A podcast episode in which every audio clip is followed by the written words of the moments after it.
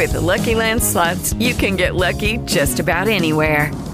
This is your captain speaking. Uh, we've got clear runway and the weather's fine, but we're just going to circle up here a while and uh, get lucky. No, no, nothing like that. It's just these cash prizes add up quick. So I suggest you sit back, keep your tray table upright, and start getting lucky. Play for free at LuckyLandSlots.com. Are you feeling lucky? No purchase necessary. Void where prohibited by law. 18 plus terms and conditions apply. See website for details. Okay, round two. Name something that's not boring. A laundry? Ooh, a book club. Computer solitaire, huh? Ah, oh, sorry, we were looking for Chumba Casino. That's right. ChumbaCasino.com has over 100 casino style games. Join today and play for free for your chance to redeem some serious prizes. ChumbaCasino.com. No purchase necessary. Full prohibited by law. 18 plus terms and conditions apply. See website for details. Like they say, it's supposed to favor the underdog. How about CJ Baxter on this one? There's no way. Actually, there is. He is that guy. 30, 20. Someone's coming for him. Nobody's going to get him. Touchdown, Edgewater. He had his chance to walk away a winner, but Mr. Brady wanted to win twice, and guess what happens? You lose your wife. And watch this. He slows down here just to make him miss as well. Gives him the stiffy of all stiffies. And kill seven seconds. But a flag's on the field. The ball's loose. And it's going back the other way. It was picked up and it's taken in by DJ Hardy. Game over. Northside calls it. Live from Orlando, Florida. You're listening to The Sports Scene with Jesse O. Oh, baby, cry your heart out and call me Samantha. Yep, it's me, Jesse O. Welcome, everyone, to The Sports Scene on iHeartRadio and iHeartRadio Podcasts, presented by First Bet. We've got another great show for you. Our special guest is a new one to the show. He's our iHeartRadio rugby analyst. Yeah, we're bringing in some new sports, baby. CJ Bakle joins the show in about half past the hour. But first, please welcome back to the show our dynamic duo of Ricky Bobby and getting kicked out of an Applebee's. Of course, you know I'm talking about my favorite color analyst, Mr. Alvin Delvey. And you know who's ready to bring the heat. You guessed it, the resident couch correspondent Max Ronquillo is back and he's here to push the Trevor Lawrence for president agenda. So good to have you both with me. And before we get into our top five sports stories for the week, you know I have one question for you both. And this one, actually, I'm going to hope one of you can get. So we're going to start with Alvin for this one. Alvin, the question is In a notorious incident, which American boxer bit off a piece of his opponent's ear during a match, resulting in disqualification and public outrage? uh, Tyson.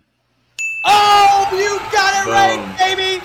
Alvin's first one right on the show. Sorry, Max. You're not even gonna get a chance to talk at the beginning here. The American. I remember my first one. yeah, I remember my first one. So I, everyone clap. He deserves it. You finally, woo, woo dude. There what, a year and a half. He finally wins, ladies and yeah. gentlemen. Let's bro, I got a regular question. There Jeez, we go. Finally, bro. It was I would say last tough. week we were trading cheese. Point. It was no, bad. last week trading cheese. I one of you should have gotten that in like ancient times. Cheese rich. That's fair. Mate, I was close. You're, you're Brad, doing us Brad's pretty close. Okay, well, anyway. That's what I've been saying this entire time. Yeah. Okay. We're going to get into our top five sports stories. We're going to start with number five. Let's talk about the WNBA playoffs. Two games played so far. The Las Vegas Aces wasted no time backing up their game one win on Wednesday night. It looked like they were trying to end the series before it even made it back to Brooklyn. The Aces, after a dominant final quarter in which they put up 38 points, cruised to beat the New York Liberty 104 to 76 in game two, wow, of the 2023 WNBA Finals. That put the Aces up 2 to 0 in the series as it heads back to New York for game three on Sunday. The Liberty, who fell by 17 on Sunday, got off to about the worst start possible. On Wednesday night, the Aces rolled to a 38 to 19 lead after the first quarter, which marked the most points they had scored in a single quarter all season and the second most points scored in a quarter in finals history. So, already making incredible history here. The Aces opened the game on a 14 2 run, two, and shot an incredible 71% from the field in the first three minutes of the contest. A'ja Wilson led the Aces with 26 points and 15 rebounds, defensive player of the year this year, while shooting 10 of 16 from the field. She now has 11 career playoff games with at least 20 points and 10 rebounds, which is only behind Tamika Catchings and Candace Parker in WNBA history. Wilson is also just the third player to have ever scored 25 points and 15 rebounds in the finals. Jackie Young added 24 points and eight rebounds. Kelsey Plum finished with 23 points and eight assists.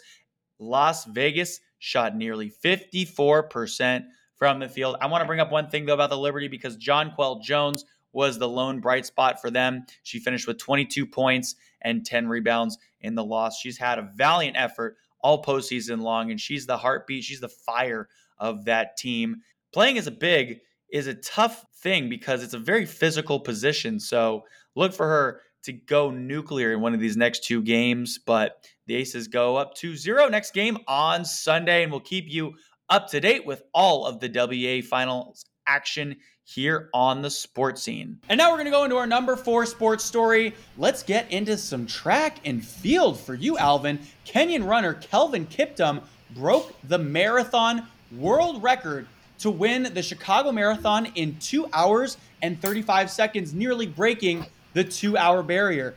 Dutch woman Sifan Hassan ran the second fastest women's time in history, two hours, 13 minutes, and 44 seconds, to win the women's race. Kiptum listed at 23 years old. He's younger than us, gentlemen. Broke countryman Eliud Kipchoge's world record of 2 hours, 1 minute, and 9 seconds set at the 2022 Berlin Marathon. Kiptum has run three career marathons, all in the last 10 months, and posted three of the six fastest times in history. Two hours and 1 minute and 53 seconds in Valencia, Spain last December, followed by 2 hours, 1 minute, and 25 seconds in London in April. He has supplanted the 38 year old Kipchoge's record as the world's best marathoner. But Kipchoge, who held that distinction for most of the last decade, bids next year to become the first person to win three Olympic marathons. Alvin, this is insane. Yeah, it's even more insane when you take that obviously crazy time, but you think two hours, that's a, you know, that's relatively a while to be running. So you don't understand how fast that is. His average pace per mile, Kelvin Kiptum, for 26 miles was four minutes and 36 seconds. Just put that into perspective. In 2000s, when we had our first sub four minute mile, so this man is running as fast as people were running in the Olympics in the 80s and the 70s and, and before. He was running that for 26 miles. So that is absolutely incredible. Uh, just love the effort. Obviously, I've never run anything more than a 5K, and it did it's definitely my fastest mile is not 436. So love what Kelvin Kiptum's able to do, and I just love the publicity is getting as well. So world records are being shattered, and I think the world's watching, and I love that. Max, you're a runner. You got them Thunder calves. What's your fastest mile time? I'm curious. Like 850, but that was like a year and a half ago, something like that. Now I'm probably running nines, but all right, yeah, I would say running nines. Well, it'll be cool to watch you run a beer mile when I got a lot of meat on my body. Make... Everyone, sorry, I'm I'm not fast. I run ten miles. Okay, not anymore. I kind of lost it this the past month, but I got a lot of meat, so I'm gonna run some slow miles. T- take a break. all the glizzy's okay. eating. Yeah, but also, you know, Alvin, we're going to get to see Max run a beer mile um, when the Jacksonville Jaguars inevitably do not make yeah. the AFC championship. So you know, we'll get to record him there and get his beer mile time, which might be faster than that eight minute mark that Max set for himself him a with a regular mile. We minute. can only hope. And speaking of Max, let's get into our number three sports story. Let's go into some baseball. The Houston Astros, Max, silenced the home crowd early Tuesday in Minneapolis. A four run first inning and a total of four home runs made it fairly smooth sailing for the visitors and a rough day for twin starter Sonny Gray in a 9 1 victory. And later, the Texas Rangers gave their home crowd plenty to cheer about, starting and finishing strong with a 7 1 win over the Baltimore Orioles that completed the ALDS sweep and sends Texas to the ALCS. It's the Rangers' first ALCS appearance since 2011 and the Orioles' first time being swept since May of 2022. Max, the LDS, a little crazy this year. Listen, it was predicted perfectly by me all the oh, here we go. that are in the CS in, on both sides have veteran presence in the playoffs. There's a culture of winning. Astros love the playoffs. Texas Orioles. What did I say? The Orioles are gonna get we're, we're gonna get ran over. Texas came in. Then there's the Phillies and Braves. They're also veteran presence in the playoffs. And of course, the only team to lose twice in the C- in any CS is the Dodgers, playing to a brand new team. there is you didn't call that one. winners, experienced winners across the board, and then the Diamondbacks just come out of nowhere, and they're Kershaw can't pitch. He can't pitch in the playoffs. We've been saying this forever, and so it was, it was called pretty perfectly. And then next thing, Philly, they have the town of Philly, these crazy nuts behind them, coming to the games. Of course, they're gonna. They're too psycho. The Braves can't handle that amount of crazy energy. It, it, it's been fun to watch, right? Like that storylines are kind of what sells baseball, and baseball's kind of selling that right now. Where the Dodgers are just, you know, hey, you're you're you're just the the black sheep in this. Like you're just gonna lose every year. It breaks my heart. I can't even watch. Can't even watch once again. But Max, the Philadelphia Phillies bashed the Atlanta Braves with six home runs, two each from Nick Castellanos and Bryce Harper on Wednesday. Funny thing for me watching these games is that Nick Castellanos, and I tweeted this earlier, he has the most untimely timing of all time. They're talking yeah. about a guy who unfortunately passed away from the Phillies organization back way back when, and literally the next pitch as they're doing his eulogy on air, Castellanos goes deep. He's got a knack for these sort of things. Yeah, bad timing for on-air stuff, great timing for hitting. Let's go into our number two sports story. College football for you, Alvin. The first thing defensive coordinators tell cornerbacks and safeties, correct me if I'm wrong, is never let a receiver get behind you, right?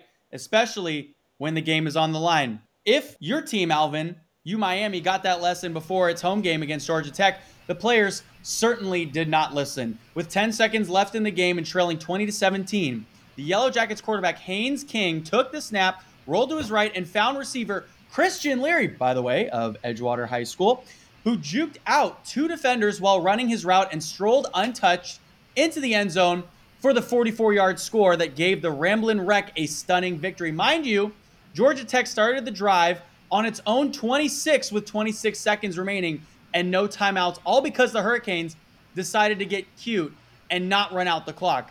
Miami running back Don Chaney fumbled Miami's fourth turnover of the game when the Hurricanes ran instead of taking a knee, which gave Georgia Tech the chance at the game winning score. Coach Mario Cristobal said after the game, We should have taken a knee. Well, duh. And then he said, We didn't play to our standard, which means we didn't coach to our standard. Yeah, you think, numbnuts? You definitely deserve to get roasted, bro. Yeah, I think you, Miami, was a little bit more egregious just because you know, as a coaching staff, your goal is to put everyone in the right position and, and really make sure that you're excelling and, and extracting the most out of each and every individual on your coaching staff and your players. It's what the, the job requires of you. So to have a situation where you're up, you, the defense is not scheming on a, on how, what to do for the next series. Usually in a game when there's still a lot of football to be played, you're thinking, okay, this is what we saw last series. This is what we got to work on. You're just doing little little tune ups as the game goes on to adjust on the fly uh, with what you've seen, especially if it's a game that's back and forth and conference play. So now you're in a situation where you could go just take a knee and you don't, you run it, dude's not nobody prepared. Defense goes out there. They all probably had their pads unbuckled. They're they're getting ready to, to walk in and shake hands to go celebrate. Like that's what you, you worked hard already for. So it's it's craziness, like a fireable offense for sure. But I think uh, college football looks great. Pac-12 looks good. Um, obviously, you Miami threw me that that was crazy, but I did like the Colorado Buffs were able to figure out their wrongs, work out some kinks. It was an ugly win, but it was a win nonetheless. Um, still the the interior is still a problem for Colorado. So that's going to have to be figured out. And then most importantly, USC looks okay. You know, I, I think USC as a team looks good, but Caleb Williams, he, he's that boy. Like that, that man is definitely bona fide. He is worth all the hype. So definitely like what I saw from him in that triple overtime thriller. Alvin, did you watch any of the Oklahoma and Texas Red rivalry or uh, Red River rivalry game? I did, I did, and that was that was kind of crazy, man. That was easily, uh, if you don't have that USC game, I think that's the best game of the day. I think those those are top two for sure. And now for our number one sports story, Max. How do you get a squirrel to like you? You pet it. do you want rabies? Are you crazy? Well, it's right. kind of along those lines. How do you get a squirrel to like you? You got to act like a nut. That should be no problem for you, Max. We clearly know you're absolutely nuts. I wish we could get into that more, but stay tuned because you know our real number one sports story is coming up when we return. With Lucky Land slots, you can get lucky just about anywhere. Dearly beloved, we are gathered here today to. Has anyone seen the bride and groom? Sorry, sorry, we're here. We were getting lucky in the limo and we lost track of time. No, Lucky Land Casino, with cash prizes that add up quicker than a guest registry in that case, I pronounce you lucky. Play for free at LuckyLandSlots.com. Daily bonuses are waiting. No purchase necessary. Void were prohibited by law. 18 plus. Terms and conditions apply. See website for details. Hey guys, it is Ryan. I'm not sure if you know this about me, but I'm a bit of a fun fanatic when I can. I like to work, but I like fun too. It's a thing. And now the truth is out there. I can tell you about my favorite place to have fun. Chumba Casino. They have hundreds of social casino style games to choose from with new games released each week. You can play for free anytime, anywhere and each day brings a new chance to collect daily bonuses. So join me in the fun. Sign up now at ChumbaCasino.com. No purchase necessary. VGW. Void were prohibited by law. See terms and conditions. 18 plus. Welcome back to the sports scene for our second segment. Let's go into some NFL football, guys. Well, the Minnesota Vikings' tumultuous 2023 NFL season has gone from bad to worse after it was revealed that all pro wideout Justin Jefferson will be heading to the injured reserve due to a hamstring strain. The Vikings were already facing an uphill battle to reach the playoffs this year, following their 1 and 4 start and are likely staring down a lost season with their top offensive talent now unavailable until week 10 at the earliest. On the bright side, Minnesota's front office now has a much easier decision to make regarding when to start engaging in a rebuilding process. With the October 31st trade deadline looming, Vikings brass would have been forced to decide on becoming buyers with the goal of salvaging a sinking campaign or selling off assets while looking ahead to the future. Selling is now the obvious case, as it could net Minnesota some much needed draft capital to reinforce their roster with 2024 and beyond. Given Kirk Cousins is playing out the final year of his contract and set to hit the open market this coming spring, Minnesota should trade the veteran quarterback to maximize returns. While the team won't lose out entirely if it elects not to deal the 35 year old, Cousins will be a coveted free agent who should net a decent compensatory selection, assuming the Vikings let him walk following five plus relatively fruitless years. It could return premium draft picks by shipping him off to a potential contender desperate for a competent passer. So, gentlemen, Alvin, we're going to start with you. Where do we think that Kirk Cousins should go? By the way, he's a no trade clause, so he has to approve before he goes. He'd probably have to just honestly go to the bottom of the AFC. Uh, you got the to start outside of the Texans, the Bengals, the Browns, maybe the Titans, but Raiders should be interested. Jets should be interested. Patriots should be interested. Most important, I think Broncos. They got to figure out that whole situation. They should be interested eventually. Because um, I think Kirk Cousins is. Everyone talks about it as he's a middle of the pack guy, can't get it done in, in, in the postseason. But my biggest thing with that, like, I don't believe in quarterback wins because there's so much that goes into winning a football game. So much has to go right. Even as a quarterback, obviously, it's the most important position on the offense, on the team, really. But so much has to go right for you to be able to get the job done. You saw it with Lamar Jackson. You're throwing darts at people's patty cake into the ground. You got seven drops, half of an end zone. That's not your fault. So I think Kirk Cousins would thrive in an organization like the Raiders. Think about the weapons that's available. Kirk Cousins can sling it. Obviously, he still has a lot of juice left. So I think the Raiders would be top for, in my pick. But I think anyone in that bottom half of the AFC would would really utilize his service as well. Max, he's talked about the Raiders, your team. Well, not so much your team anymore. You're now a Jacksonville boy. But could the Raiders possibly be in play for Kirk Cousins, or is there another team you're thinking of? No. All right, let me explain. Please. So, for the masses. Alvin, you got fifty percent of that. You got fifty percent of that correct. All right, I'll take it. Ooh, there we go. Yeah, the the Broncos don't need to care. They got Russell Wilson. They're gonna have to just deal with that.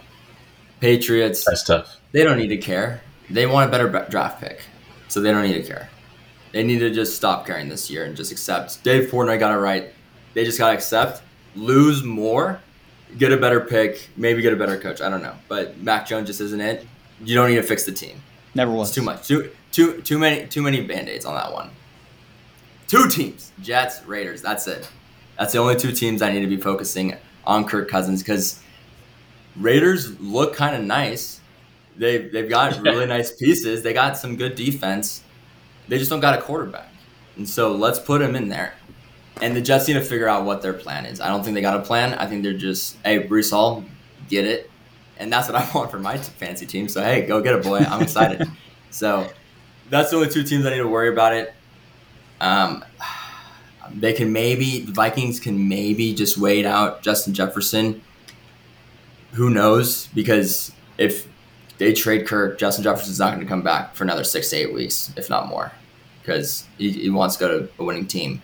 This ain't the team, unfortunately. Well, while the Jets did end a three-game losing skid this past weekend and moved to two and three on the year, unfortunately, Zach Wilson has failed to show much growth since reassuming the starting quarterback role after Aaron Rodgers went down with that. What is it? ACL tear, Achilles tear? Mm-hmm. It was an mm-hmm. Achilles. Achilles. So yeah it's readily apparent that Wilson will not be able to maximize the talents of those around him while avoiding the type of mistakes that will cost New York wins. And you know one thing about the New York market, they expect their teams to be winners. So rather than flounder through another middling season in which the Jets win enough games on the back of their defense and running game to finish like near 500, but still outside the playoffs, they should go and get another high-end quarterback if the chance presents itself. Although Cousins would potentially be costly, especially for a team that already gave up draft capital to get a signal caller this season. He is the best, if not the only chance New York has to seriously contend in 2023. One team I was thinking about, gentlemen, that I didn't hear mentioned, and this one might be a little strange, but Kirk Cousins began his career with the Washington Commanders.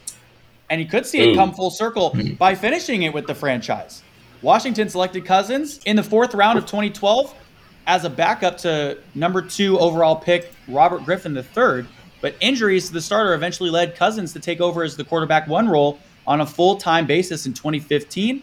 While he found success that year by bringing Washington to the playoffs and earned his first Pro Bowl nod the following year, the Commanders let Cousins walk after the Vikings offered the quarterback a blockbuster contract as a free agent in 2018. And a return to Washington could finally see the Cousins and the Commanders make a meaningful playoff run together. The franchise has been to the postseason only once since Cousins departed and has a single playoff victory since the turn of the millennium. The team has been oh, plagued oh, by no. quarterback woes since Cousins left, starting a whopping 12 different players under center in that half decade span, but does have a decent defense and an intriguing crop of skill position players. And it would be so interesting to see him in an Eric Bieniemy offense, Alvin that would actually be as soon as you said that, I was immediately thinking Eric Bieniemy would really utilize his talents because Kirk really does have juice, and obviously I'm not just saying that because you know quarterback was was phenomenal, really brought out the human, humanistic side of him, but I really like just his ability to just move safeties off, his confidence in the pocket, his maturity. I think all of that matters, especially when you're in an organization that's not broken, but it's not it's not a Ferrari, and it definitely hasn't gotten an oil change in a while. So it's definitely on the verge of it. So I think him coming in there with that proper mindset and that proper mentality is really good. He's a calm voice in a hectic locker room. Just you know, with losses, I think that would be incredible to see him just throw all the way across the field. He has talent, he has guys, and then he has a decent enough line to protect him because he gets mopped out there. So I, I think anywhere honestly, there's a lot of places I would love to see Kirk. And I kind of now, now that you're talking about this, I do kind of want to see him in some new threads. I would like that too. All right. Well, gentlemen, week five was another collection of fun, entertaining, and unpredictable games. The Chicago Bears got their first win in a blowout. The San Francisco 49ers humbled the Cowboys, and the Cincinnati Bengals finally looked like playoff contenders. The Carolina Panthers remain winless, but the New England Patriots are playing like the league's worst team. And week six is likely to bring more uncertainty, but a few of the early lines do appear favorable. So I want to get into some of our early locks and best bets on the schedule here for week six. I'm going to start with the Chiefs who are at minus 10 and a half versus the Broncos. While we saw there were a few lopsided games in week five, the Chiefs weren't involved in any of them. Kansas City outlasted the Minnesota Vikings in a 27 to 20 contest, which has become par for the course for the Chiefs. And the Chiefs have won just one game by more than eight points this season against Chicago in week three. However, the Chiefs are poised for their second blowout win of the season as the rival Denver Broncos will come to town on Thursday night. Denver's much maligned defense, which ranks last in both yards and points allowed, will give Patrick Mahomes and the Chiefs offense an opportunity to absolutely explode here, Max. Yeah, since the NFL is going to allow them. But um, one game I want to also look at at this point. It's this is going to be a big deciding game for I think both of these teams here, and it's going to be Colts versus Jags. I knew that was coming. Of course. Right now, if we look at just the Jags' entire completeness of, of their team, right? They got every single anything on defense, they got unlocked. Scary coming out of nowhere. Offense. Dude, ETN just running it. So Trevor Lawrence, I'm telling you, he's been picking it up. Calvin Ridley, they've been picking it up together. That's going to be a big game. I think isn't Jonathan Taylor also coming back for the Colts?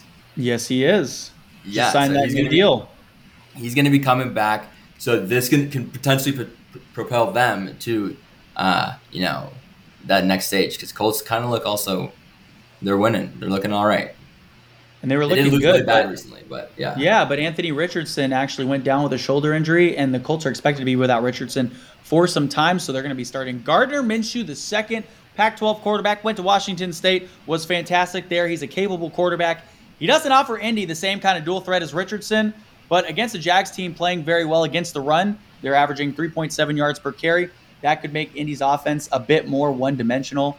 And now that Trevor Lawrence and the Jaguars offense has found a spark, like Max has so adamantly said they would, it's kind of hard to envision Minshew and the Colts keeping pace on the scoreboard. But expect Jacksonville to win by a touchdown in this pivotal AFC South showdown. I'm taking the Jaguars minus four over the Colts. Alvin, my final pick here for the week is the Dolphins minus 13 and a half versus the Panthers. That's a huge line, but the Miami Dolphins offense has been good enough that it should be. Miami was a double digit favorite against the New York Giants in week five and went on to win by 15. The Dolphins are poised to win by two scores again with the Carolina Panthers coming to visit Miami. Carolina continues to get underwhelmed play by rookie quarterback Bryce Young, and the Panthers defense isn't good. Well, I'm happy that they're not good because we do have a few guys that are going to be out. Obviously, Achane's been going crazy. He's had a few of the top fastest times in the league, and he literally can take a dead play, turn it into a 30 yard touchdown, and he'll do all that in 3.5 seconds. Like he, he's going crazy. But he's going to be out for a little bit, uh, has a little bit of a knee issue. Everyone knows about that. Definitely wishing for a speedy recovery. Uh, we got Jaelan Phillips. Obviously, he was out for a while, and I think that hurts our defense. But Bryce Young being so young, I, I'm a I hate to say it, but this might be the game he figures it out just because our defense isn't terrible, but I feel like there's a little bit of a, a, a hole that they can manipulate. So I think Bryce Young figures it out a little bit in this game, but then I still think we got Jaylen Waddle. Uh, you, know, Tyreek Hill could go crazy, but Braxton Berrios, his knee has been giving him issues as well. So a couple of guys banged up that are explosive for us. So it's interesting to see how we're going to pivot as an offense. I'm saying we like I'm playing, but I was just how the Dolphins are going to pivot and just try to utilize different weapons. Obviously, you still got your big hitters, Tyreek, Jaylen, but then without uh, Achane who's been going crazy. I wonder what they do with Mostert if they're running more powers outside zone or inside zone, or they still try to work the outside with those outside zones, a little bit more screen stuff. It's interesting to see what they're going to do offensively. Alvin's still wishing he was out there, y'all. So you're not taking them Dolphins minus yeah, 13. Hey, yeah, any more of the playbook the to tell us? Jeez. Did you, that, that all went over your head? What, what was your favorite play? 32 red wing T what was your favorite play? That's a terrible play. That means you got to hit with the big boys if it's a wing T. Oh, um, oh, jeez. I like. I like I'm not calling games. Well, actually, I'm calling games, but not that kind of calling. They should never put me as a coach for football. Anyways, Max, do you like rugby? I haven't really cared to play, except for the Mario and Sonic version on the Nintendo. Yeah, oh, that one's fun. That's dude, that one, yeah, yeah, that one's epic. Well, Max is going to learn a little bit more about rugby, not the Mario and Sonic version, next when we talk to CJ Bakle. Hello, it is Ryan, and we could all use an extra bright spot in our day, couldn't we? Just to make up for things like sitting in traffic, doing the dishes, counting your steps, you know, all the mundane stuff. That is why I'm such a big fan of Chumba Casino. Chumba Casino has all your favorite social casino style games that you can play for free anytime, anywhere with daily bonuses. That should brighten your day a little. Actually, a lot. So sign up now at chumbacasino.com. That's chumbacasino.com. No purchase necessary. VGW Group. Void were prohibited by law. See terms and conditions. 18 plus. Welcome back to the sports scene, everyone. For our third segment, we are joined by Tiger Talk Productions podcaster and our own rugby analyst here at iHeartRadio. CJ Bakle joins the show. CJ, thank you so much for taking time out of your day to join me. It's good to see you. Also, congratulations on making it to grad school. You got out of Clemson. Now you're at grad school at Vanderbilt. I mean, there's a rivalry going on there, but we're not going to talk about that right now. But thank you taking, for taking time out of your day to come and chat with us here at the sports scene. Yeah, no, I really appreciate you having me on. Yeah, like you said, I this came out of a great connections between like each other and some friends and we're both podcasters, so it was great to like talk about rugby and I really appreciate being on here. And shameless plug for us, we met because one of, I guess, our mutual fraternity brothers met up with Yeah, you yeah. in Nashville and made the connection for us. So Yeah. I'm Shout just happy to to have you on. That's crazy, right? Small world. Yeah, small world, man. And it was freaking Max, of all people. Yeah. Max and Parker, yeah, shout out to those guys for keeping us uh, in touch. So, what, what were your first opinions of Max? I actually am so curious now that we're on the show. Oh wow, you're putting me on the spot with this one. Yeah, I mean, you can roast them. It's okay. Even if you only met him for a day, you are uh, allowed to roast him. That is Yeah, enough you know time. what? I absolutely hated. I hated Yeah, lay into him. Let's go. Right? no, like Max. I mean, like I was talking to Max, and he just seemed like super passionate about like sports and like productions and everything and having to do with like podcasting and just talking about sports. So that's how we got into that initial conversation. It really wasn't about the fraternity. It was about okay, our mutual love about talking about sports. And then it turned out it was like, oh yeah, by the way, we're both fraternity brothers. It's like, oh, oh wow, that's uh that's impressive. Like so it it was really nice to talk to him about that and just like have a shared interest in like this passion that we like to do. So, your website, tigerstalkprod.com, you guys talk about rugby, right? Yep. So tigerstalkprod.com is our website. And then our podcast specifically is Tigers Talk Rugby. And we'll be on Spotify, Google Podcasts, Apple Podcasts. And it's myself and then two of my other former teammates. Shout out to Ethan Richards and Beckett Rice. Hey. And we talk about rugby. It initially started off as just the handful of us just literally just shooting off and saying whatever we wanted about rugby, and it slowly evolved into like player interviews, talking about uh, MLR, which is like the United States Professional Rugby League, as well as like the World Cup and whatever's going on internationally. And these are former teammates of yours. So, you played at Clemson, correct? Yep. And you're still playing, but more recreationally now. Yeah. So Taking care of your now- body more as you're going for that doctorate degree. yeah, now I'm now I'm playing in Nashville as part of the men's uh, rugby club team, which is definitely a different speed compared to like college. I feel like in college everybody's you know 18 to 23 ish years old, and uh, it's not as like physical. But then once you move into like the men's leagues, then it just starts to a different game. Everybody's like really physical, and you start playing with guys who have played pro or have played internationally and it's a, definitely a different game and i'm enjoying it and trying to get used to it a little bit more Awesome. Well, let's talk about the World Cup because the nature of the Rugby World Cup draw has meant that Ireland and New Zealand quarterfinal has long been a strong possibility. And on Saturday, the much anticipated heavyweight encounter will take place. The Stade de France in Paris will be the venue for the mouth-watering last eight tie between an Irish side currently ranked number one in the world against a country that has spent more time at the top of the world rankings than anyone else. What can you tell me about this one? so to start off like coming into this game having new zealand being the underdog is kind of crazy because this is something that you would definitely not expect going into a rugby world cup because like you said they've just been dominant in all of their history and recently ireland has looked so good. They've looked dynamic and yeah, they're talented. They're deep at e- almost every position, and they could beat you in just about any way. So like they'll play a dynamic, like high uh, intensity offense, or they could switch it up on you and play this like stout defense, kind of this punch you in the mouth uh, style of play, and they'll just switch it up on you because they're just so tactically smart. While New Zealand, they've been struggling a little bit in the past, and against Ireland, the last time that these teams met, Ireland beat them in a three game series in New Zealand, which is absolutely unheard of in terms of history. So coming into this match, it's really tough uh, to say who is going to win. But on the history side of things, New Zealand is typically really good at these knockout stages, and Ireland have yet to go past the quarterfinal in a World Cup. So Yeah. historically, it's a New Zealand uh, win, but as of right now, I would say like Ireland's probably the favorite for this one. They just look so good. They've dominated in the pool stages. They've got some really great players. Some absolute legends are on their team.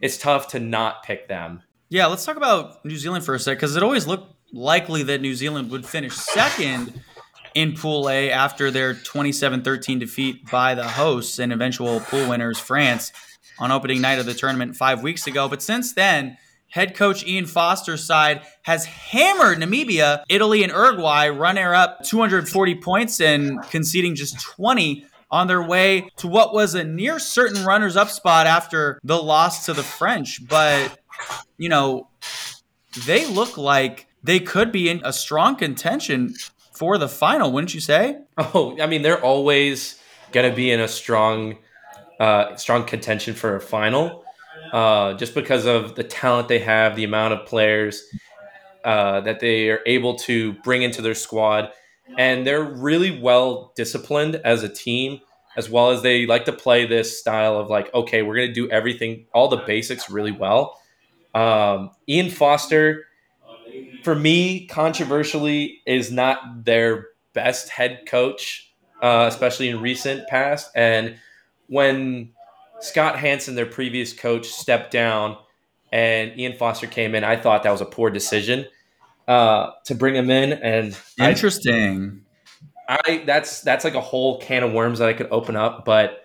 Uh, they haven't been able to perform since he's come in as the head coach and the players are always talented. They're always really well coached and they're well disciplined, but the game plans they tend to change very frequently and they they'll stick to one plan for like say the the first half and then they won't make a whole lot of adjustments for like the second half. So we'll see how they play for this one especially having to like dy- be more dynamic and changing their game plan on the fly against an Ireland who can easily switch it up and play a totally different game plan within minutes of the of the match. Because that's the thing Yeah, about Yeah. I was gonna say like the thing about rugby that's so unique compared to like other American sports is that you the coaches and I know that this is also like Ted Lasso. He mentions this like with soccer. Oh, big Ted that, Lasso like, guy. you just you just teach as a coach you basically prepare the players for the match and then you just set them off on their own and then you can't really like call plays. So it's up to the players to make the decisions and make their own plays and set pieces.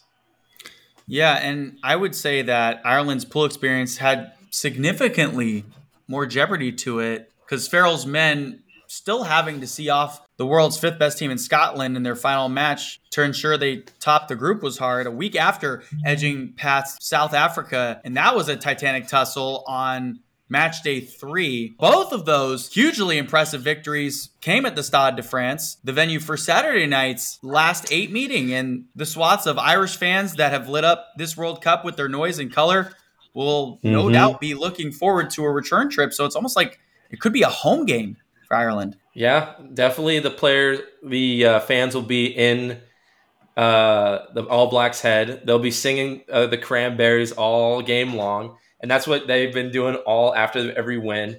but they've they've been playing really well. I agree against Scotland and South Africa. That win against South Africa is huge. They gave them a lot of confidence and a lot of swagger, really going into these knockout stages. I want to hear what your thoughts are on the Wales versus Argentina game, and England is going to face Fiji also in the World Cup quarterfinal as well. Um, okay, Wales, Argentina.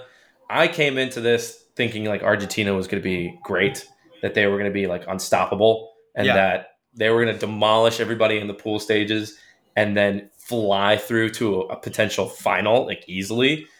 Um, that's not the case anymore. Wales have looked really good in their pool play. Uh, their kind of game plan, especially against like this Argentina side, will be this like stout defense, play a patient game, and wait for Argentina to make mistakes and then capitalize on those mistakes. And that's something that they've been really good at is capitalizing on other teams' mistakes and then just playing really good defense. So Argentina haven't looked the best, especially when they played against like England.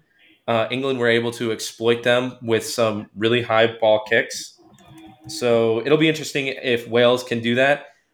Uh, but personally, and with some bias, uh, like I guess some bias, no bias, or whatever you may say, yeah, I think Argentina will win.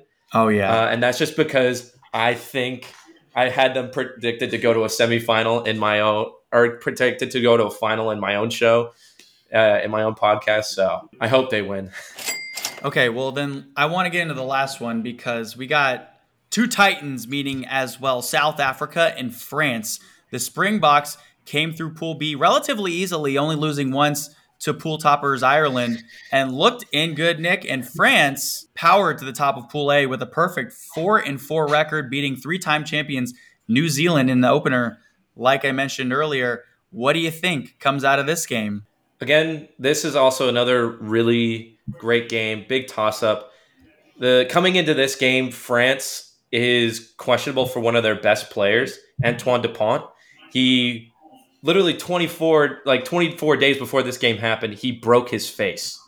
He literally broke his face got surgery and Whoa. has been cleared to play against Go. south africa. Yes i love that. So he's gonna be he's a phenomenal player. Like if if there's any team that you want to watch and any player that you want to watch like if anything you take from what i'm saying today watch france watch antoine dupont.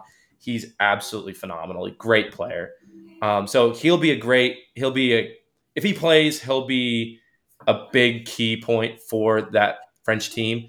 And then looking to South Africa, this pool play, they've been awful when it comes to kicking for points. So like in football, you're able to kick a field goal yep. to get three points. And in rugby, you could do the same thing. And they've yep. been pretty bad. So if they can somehow improve upon that and just score as many points uh, through kicking and kicking effectively, I think that they could potentially beat France. But I think it's their their home team has to win in this case, man. I think France will win this one. Okay, CJ, who is your pick to win the Rugby World Cup of 2023? Because I actually want to get you on right after the final so we can talk about this again. So you're making your pick now, and we're playing it later I think one in eight chance, bud. I think it's going to be France. Honestly, I really they home country wins I, it I, all. I would love it if they won it all because they're a really good team. They if they beat South Africa, then they have to go on and play England, Fiji, and I think that'll be those teams aren't as tough as like say I would say like a South Africa. So I think they could go to a final and then playing at home like there's just something special about playing at home in a final in Paris. There, those guys are going to be. I feel like they're going to be unstoppable in that case. CJ, you're the man. Thank you so much for coming on the show. Can we get a chance to talk to you? Like I said, after the final game. Yeah, that, I would have. I would love to. Uh, yeah, for sure. CJ Bakle, ladies and gentlemen. One more segment coming up on the sports scene. Stay tuned. Welcome back to the sports scene, everyone, for our final segment. We're going to go into Take It or Leave It, one of our first games that we played on this show ever. It was in our first show ever, it was in our first podcast ever.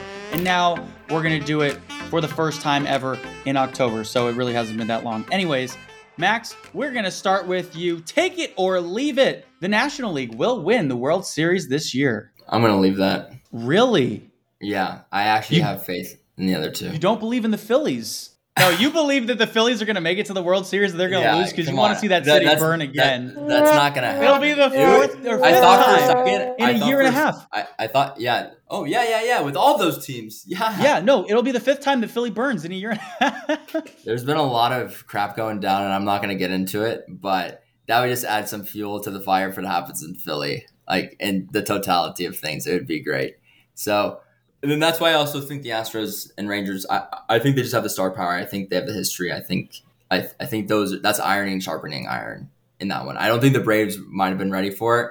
I think Rangers and and Astros have this like the best person is going to come out, and I think they're going to win the whole thing.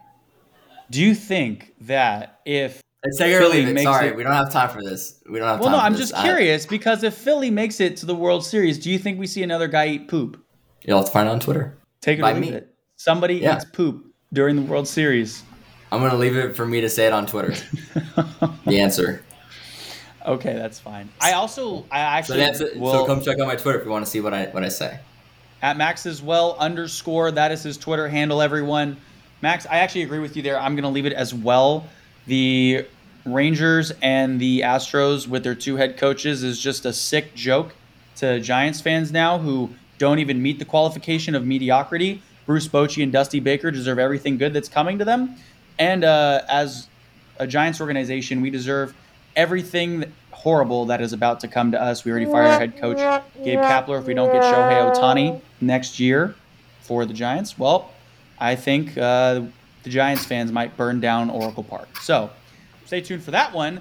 Alvin, take it or leave it. The Pac 12 will win the college football playoff this year.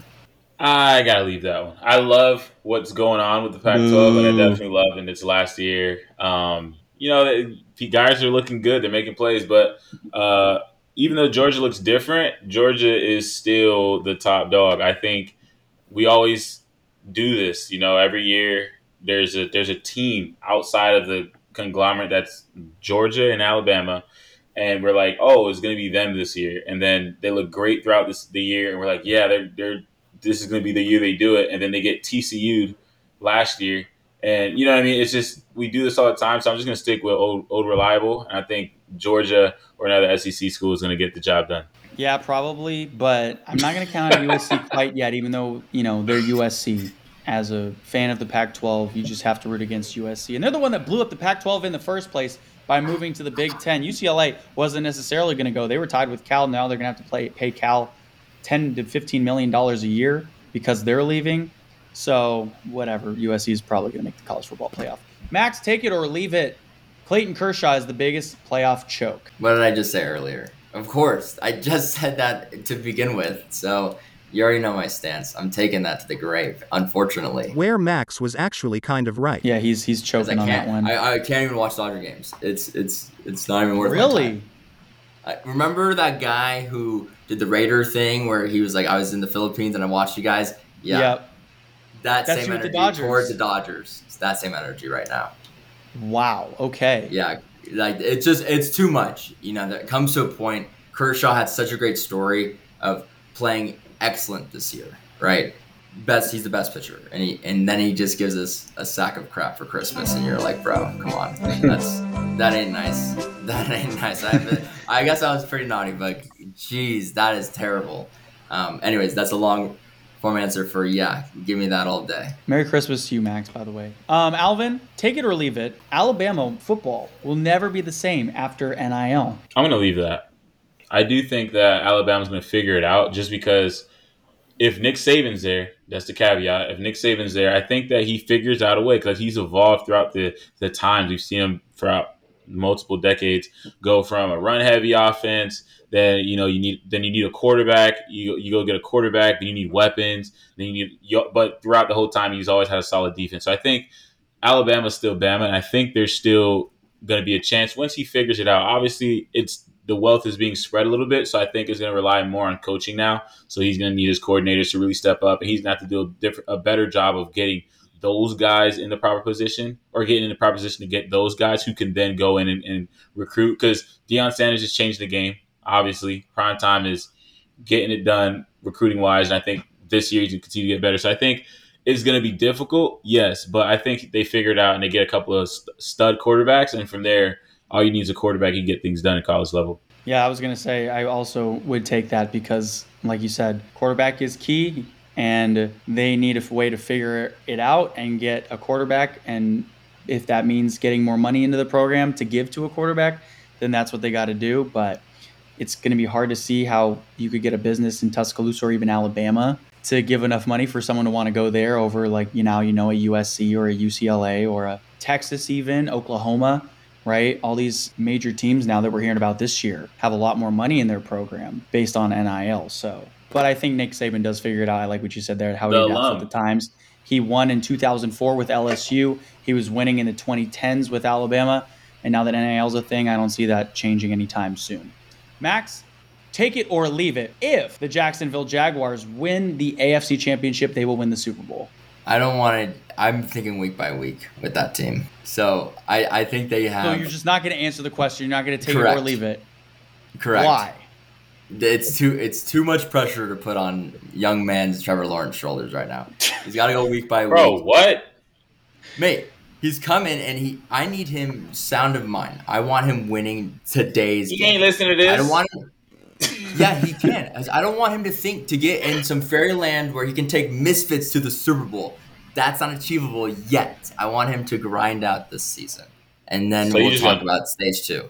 So we'll you want the talking about the what you're telling me?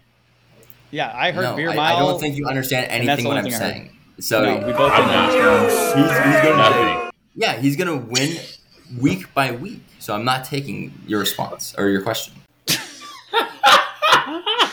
So you're saying I'm, I'm, just leaving everything. I'm leaving the I'm chat. Just saying, I'm just saying I'll respond yeah, another day. I played the fifth. All right. I didn't wow. know you could do that and take it or leave it, but I guess you can First now. time for everything. Alvin, take it or leave it. The Detroit Lions are better than people give them credit for.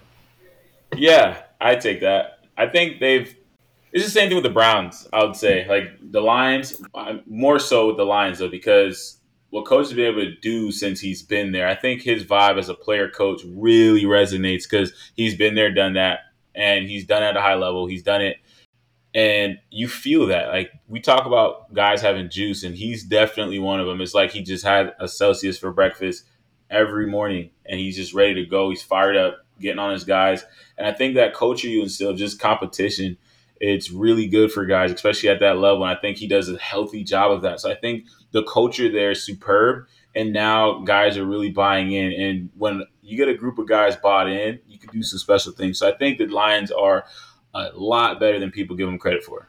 I would also agree. I mean, Jared Goff figures out a way, even after throwing interceptions, to just figure it out over the course of a game and picks defenses apart when he needs to in the fourth quarter. So I absolutely agree with that one. Max, take it or leave it. Since Zach Wilson has become the starter for the New York Jets, they actually have now won a game and they actually put up a good contest against the Kansas City Chiefs. That being said, before the end of the season now, Max, and this is actually nothing to do with football. Before the end of the season, we will see another story about Zach Wilson and a mom.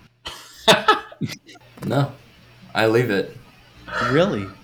Yeah, I I think his eyes on the prize. He knows this is his last chance. He's focused. He's focused. He's putting his heart and soul into Breece Hall, which is amazing and that's what we need to continue uh-huh. to see from that team. But I, I hope I don't think he will. I I've never seen a man need and put his life and head and body on the line ever than this guy. He's trying his best, and I respect it because he sucks. wow, I respect me up. I respect it so Jeez. much, but yeah, mate, you that was a great storytelling right there, buddy. I'll tell you that. That was good. You picked me up and then you just stabbed me in the heart with that one. Yeah, that's what Aaron Rodgers did to us, and that's what is by proxy Zach Wilson must do to everyone else. That's what the okay. best QBs do this year. Okay, thank you for that one, Max. Alvin, take it or leave it. OJ Simpson was at the game. Miami Ooh. versus Buffalo, and the Buffalo Bills were able to get a win. So take it or leave it. Any game that OJ Simpson is at for the Buffalo Bills this season, they will win. I'll take that. I'll take that because realistically, it's just as random as if Josh Allen plays his best game, I'm not saying he's that inconsistent because I'm not going to sit here and slander him because um, obviously they just did something bad to us, man. It is something crazy, and it was all on the back of Josh Allen, so I can't sit here and talk crazy about him at all. But I really think that when Josh Allen shows up and he's having his best game, he's at his ceiling or close to it, and he's operating like that, utilizing his legs, utilizing his cannon, making his reads, and really relying on his instincts as well. I think he is an absolute tear. And that Bills offense is dynamic. So if it's as random as OJ Simpson popping up to the game and that gets him going, that puts the you know that lights the fire under his tail, then yeah, because whenever he's on and he's cooking, they're scary. OJ Simpson ran for over eleven thousand yards. By the way, just hey man, out there we got busy. Max, would you take that or leave that? I think Alvin did, did it all right. Oh, just an all right. Alvin, you yeah, got a C I mean, minus. Listen, the Jags, the Bills are overrated. degrees, baby. But yeah, that that's I would love to say that they hung 48 because he wanted to talk about the Jags more. well, listen, the Bills are overrated because guess what? The Jags did beat them at home in London. At home. That's sick. In London. That's their home. That's sick. Okay. Jacksonville owns London. And guess what? They won two games in a row. And guess what? They're on the up and up. I mean, they'll, they'll probably get done versus the This is a big series. Week by week. This is a big series. Yeah, mate, week by week. Just relax. I'll be commenting. Okay, Max. If Tom Brady somehow unretired, he would get his wife back. Take it or leave it. Final one. Oh wow. Leave it. He doesn't even want her. Bye. Oh really? Yeah. Yeah, that's why. I give what it to do you him. mean? I give it to him. He's living life. He's he, he, he's he's doing well for himself. It's Tom Brady. man. Come on, dude. He doesn't. TB12. So, unfortunately, you're cut. okay, well, You're thank cut. you, CJ. Tom Brady's got a roster, and guess what? You're cut. okay, well, thank you, Shout- CJ. Shout out thank to you, the kids, Alvin. but you're cut. And Your mom's Max, cut. Bye. You're cut. And thank you all for tuning in today to the show on iHeartRadio and iHeartRadio Podcast. You want a little more sports madness in your life? Well, tune back in on Saturday mornings at 9 a.m. Eastern Time or find us on whatever streaming platform that you use. Please rate, comment, download the show. And next week, we will be back with a lot more sports talk. So you better stay tuned for that. Until then, stay happy, stay healthy, and we'll see you right back here on the sports scene with Jesse O, presented by First Bet.